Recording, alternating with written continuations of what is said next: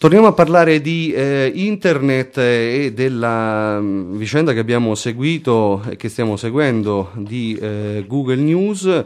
In particolare lo facciamo in collegamento eh, con eh, Massimo Mucchetti del Corriere della Sera che salutiamo e ringraziamo ehm, Vittorio Zambardino eh, ZV, vittoriozambardino.repubblica.it, uno dei pionieri eh, di eh, internet e con Piercamillo Falasca che eh, nei nostri studi, giovane ricercatore dell'Istituto eh, Bruno Leoni e eh, vicepresidente di Libertiamo.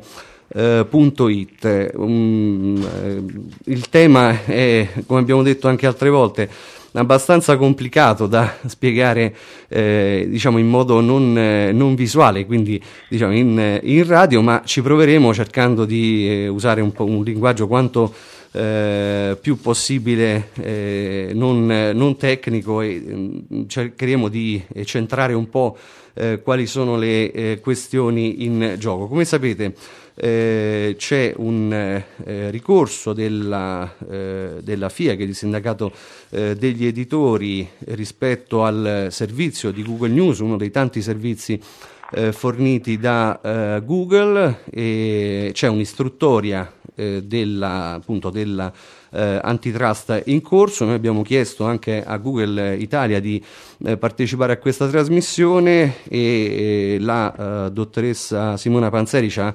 eh, però fatto presente che appunto con, eh, diciamo, per rispetto all'autorità garante eh, in questo momento preferiscono rifarsi alle ehm, posizioni eh, ufficiali espresse nei ehm, pochi in realtà comunicati stampa di eh, questi mesi. Noi ovviamente rispettiamo questa, eh, questa scelta. Allora, la questione, dicevamo, gli ascoltatori in parte già eh, la conoscono. Eh, cos'è Google News? Intanto eh, chi vuole può andare sul eh, sito di riferimento che è news.google.it e avere un'idea anche eh, visuale insomma, di cosa stiamo parlando. E, ehm, Google è ovviamente il più grande e più importante motore di ricerca del mondo. Fra i vari servizi c'è anche questo, appunto, la selezione e proposizione in una chiave diciamo eh, più o meno trasparente delle